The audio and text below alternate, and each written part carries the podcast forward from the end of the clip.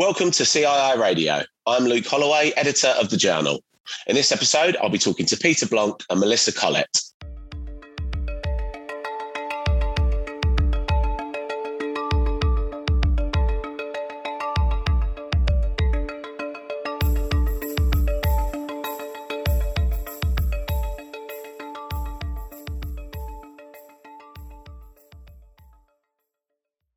In this episode of the podcast, we're talking about the President's theme for 2022.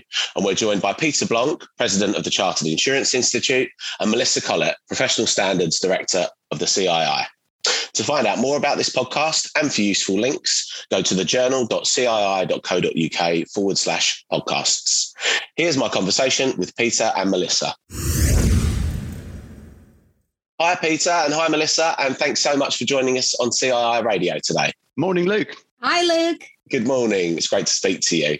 Peter, if we could begin with you, the theme for your CII presidency this year is going to be about uh, insurance and personal finance professionals meeting unmet needs in society with a particular focus on promoting the value of, of advice. Um, can you tell us a little bit more about that theme and why you chose to focus on these areas? Yes, absolutely. So last year, Julie Page had the um, came up with the theme of meeting unmet needs, and it was really fascinating in the light of the, the all of the business interruption problems following COVID, um, and with all of the societal changes going on around flood and climate, there are a whole host of unmet needs that Julie wanted to focus on, and I think we that that that theme has got a long way to run and the only emphasis I wanted to add to it was just the importance of advice.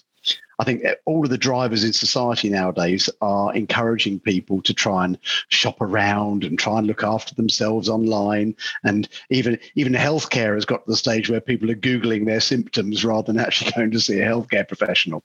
And personally, I've I've long held the view that particularly with insurance and with personal finance, these are important topics that members of the public don't understand.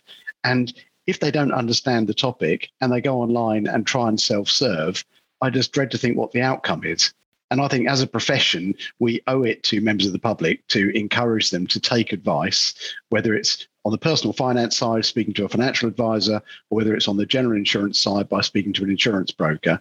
Taking advice is the only way, to my mind, that customers will get the right outcome from insurers we spent a lot of time talking about value in insurance, but the true value of insurance, unfortunately, is only normally revealed when there's a claim. And it's at that point that the true value of the product comes out. And I think at that point, customers that have been advised by a broker and had the proper policy arranged will get a far better outcome than those that have just tried to do it themselves. Absolutely, yeah. It really is about providing that that guidance and that clarity to, as you say, make sure there are positive customer outcomes uh, when when they need these products most. Yeah, um, Melissa, um, how important would you say it is for the um, for the profession to clearly articulate the risks that the public faces and offer this guidance on how to, to mitigate the risks that there are? Yeah, I think that I completely agree with Peter on this that it the profession, whether you're talking about the insurance profession or personal finance, both play such a valuable role in society in helping people understand the risks that they face and having that expertise to help people evaluate those risks associated with their their individual circumstances or their businesses and really, in recent years, as Peter said, there's been a trend away from people seeking advice. People have tried to self serve, they've gone on price comparison websites. And, you know, this may be appropriate for certain standard forms of cover, maybe for, you know, certain things like motor and travel insurance. But when you're talking about more complex risks, such as cyber or, or pandemic cover, I think there's an even greater need for advice.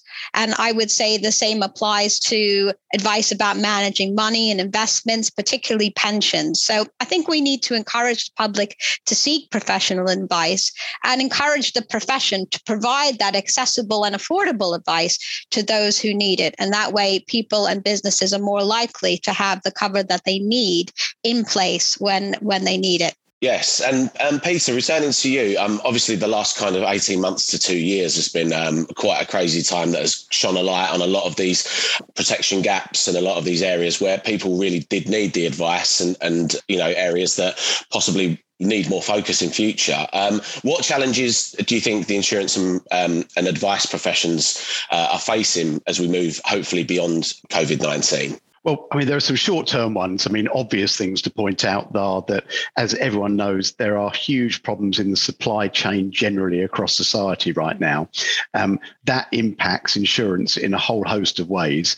Um, both on the private insurance side, making sure that people's valuables are insured appropriately, because of course, lots of uh, um, lots of assets have have increased in value exponentially over the last few years, and the chances are that people's insurances possibly haven't kept pace with the increase in those uh, in those valuable assets. That's also true on the business insurance side. We see lots of companies where if they lost a vital piece of machinery right now, it might be two years before they could get a replacement. So it's a very very different world now from the world that we were in a couple of years ago, and people have to make sure their insurances are kept up to date with what's currently happening out there. We then talk about flood and climate change, and people need to be abreast of what the latest risk management provisions are. If you've got a property that's remotely at risk of flood, you should be talking to your broker and, and getting the best advice out there of how to protect yourselves. On the personal finance side, there are a whole host of um, areas. I mean, later life care, yeah, the, the importance of getting powers of attorney, the importance of getting wills, all of these things. These are these are ongoing problems that that society has actually, if anything, I think we've got worse over the last few years and haven't been dealing with these things appropriately. And of course, during the pandemic, people weren't meeting up. So the actual opportunity for advisors to visit was more limited. I think lots of firms have done really well adapting to new technologies, but at the vulnerable end of the spectrum, I know my mother has still never ever had a Zoom call, and actually, you know, she she does. She there are going to be people out there that need visits, that need advice, and I think it's up to all of us to to get back out there and and do what we're really good at. Definitely. Um, Melissa, how would you reflect on the last 18 months and what kind of lessons insurers and advisors need to take from that and, and some of the, the challenges and opportunities as well moving beyond um, the pandemic? Yes, I think that as a as a sector, as a profession, financial services has actually fared um, a lot better than other sectors during the pandemic if you compare it to retail or hospitality. And there, I think there are some really positive examples of, of insurers sharing that benefit with customers, such as Admiral and Bupa, who gave partial refunds of premiums to customers. Uh, on the other hand, other insurers delayed paying valid claims for business interruption cover until the outcome of the Supreme Court case. And that caused some businesses to go to the wall. So I think it's a mixed picture there.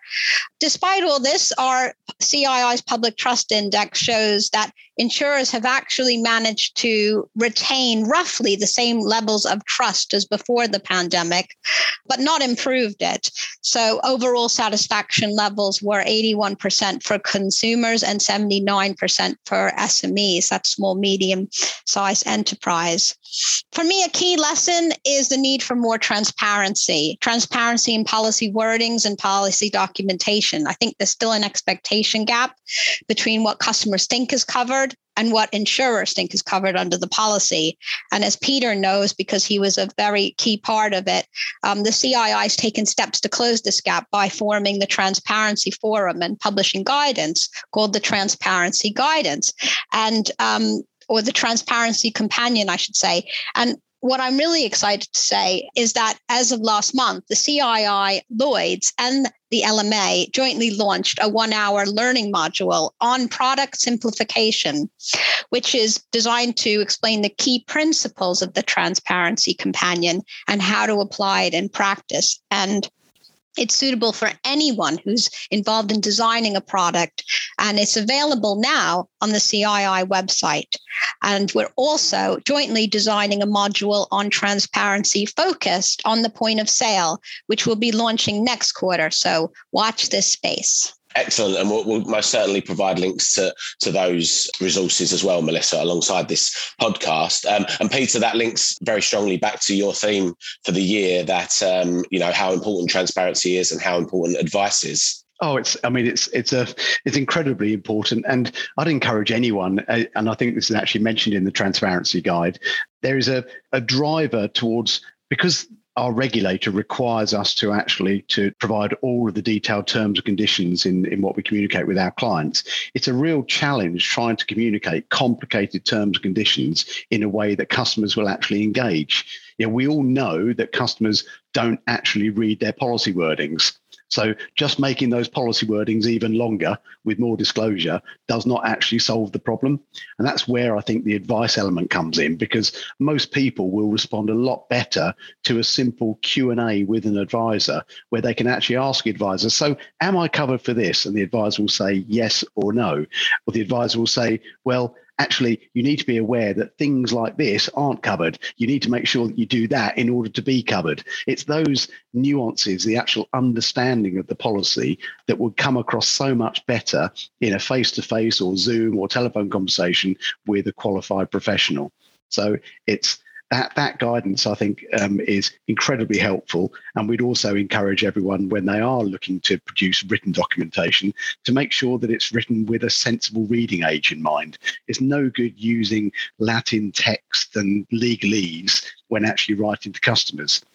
One, one trick that I always use with, with my staff is to encourage them to, when they're writing to customers, just imagine your mum is receiving that letter. If your mum would understand it, then you probably at the right level. If your mum would be phoning you up saying, What the hell is this person writing to me about, son? I don't understand, then you know you've done something wrong. And it's that, it's just putting yourself in your customer's shoes and making sure that customers can understand what we're actually selling and why we're selling it and why it's appropriate, what is covered, what's not covered, and what this product will do for you.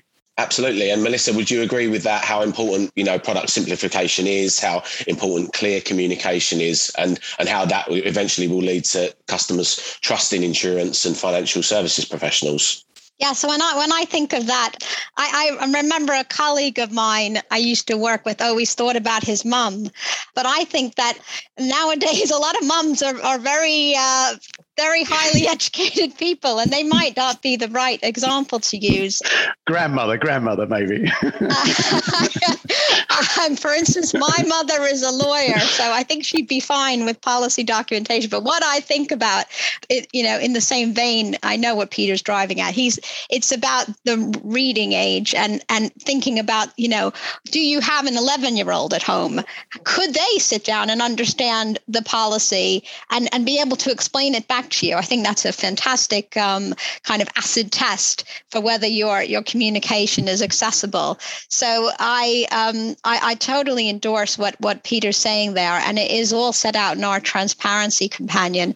And I think that other things that um, we bring out in this new module that we develop with Lloyd's and LMA is is the use of design. Design is key. If you have a color, if you have animations, if you have multimedia, you know, not just black and white, small print, but multimedia using the all the capabilities of apps you know great headings and and things that people can go into and make it interactive as possible. I think that aids and and assists understanding no end.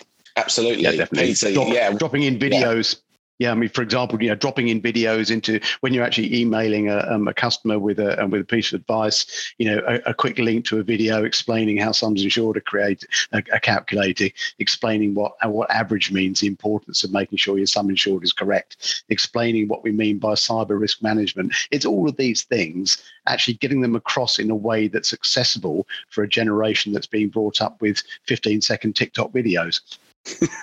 Absolutely, yes. It's, uh, I mean, it just shines a light on how important it is to kind of be inclusive and be very aware of these these nuances and how different people, uh, uh, you know, understand information differently, or how you know, Peter, you mentioned earlier about some people are comfortable on a video call, some people prefer that face to face touch, and it's about taking positives from the last eighteen months, and but also you know being open to to how different customers understand things. Absolutely. Fantastic. And and Peter, obviously, you know, guidance is kind of changing. It feels week on week at the moment um, around COVID 19 and, and um, social distancing and, and the rules and regulations. But what are your plans as we move into 2022 um, as, as you are our new CII president? And how will you be looking to engage with members?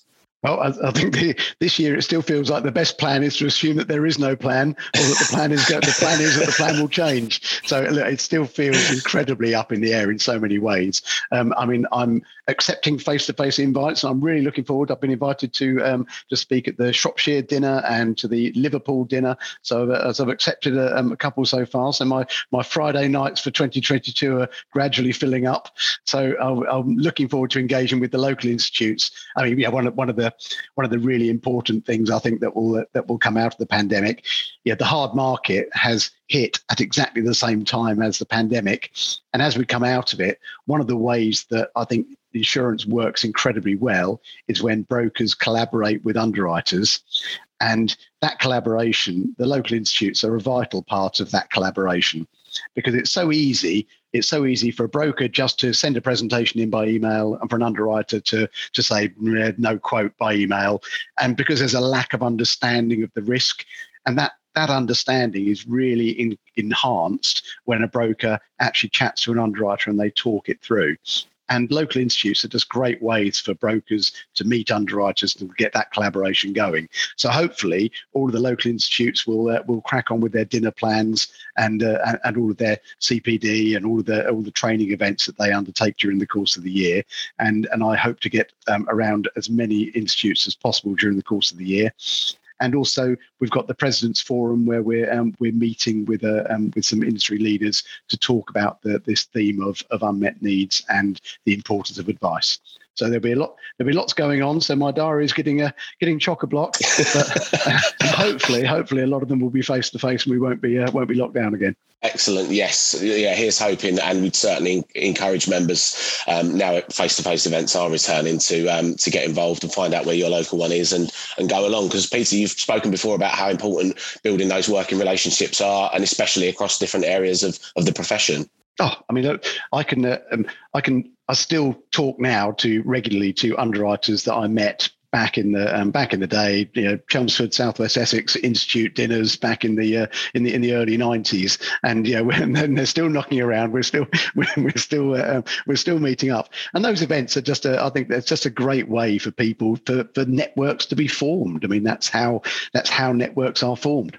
Excellent. And Melissa, um, the CII also had the Public Trust Awards um, this year as well. Can you tell us a little bit about that and how they celebrate the work of the professionals across insurance and personal finance, and and how can listeners get listeners get involved in those? Absolutely. And I'm delighted to talk about the CII's Public Trust Awards, not least because I have been a judge in the past. And I think it's absolutely amazing to hear about some of the things that our professional community has been doing to increase public trust. And not a lot of awards out there that celebrate this. And so these awards are open to individual practitioners, firms, and also others working in the sector who make a significant contribution to raising public trust. Past winners include Martin Lewis, Johnny Timpson, James Daly, as well as organizations including Scottish Widows, Zurich, as well as the Insurance Institute of Liverpool, which uh, you mentioned earlier, Peter. And nominations are open at the end of February and winners will be announced at the CII's conference in June. Although, you know, dates may change, but that's the plan at the moment. And Peter, I, I hope you're going to be there to present. I'm assuming you will. Absolutely. Oh, of course, I will. Absolutely. Brilliant. So, folks, you definitely won't want to miss it.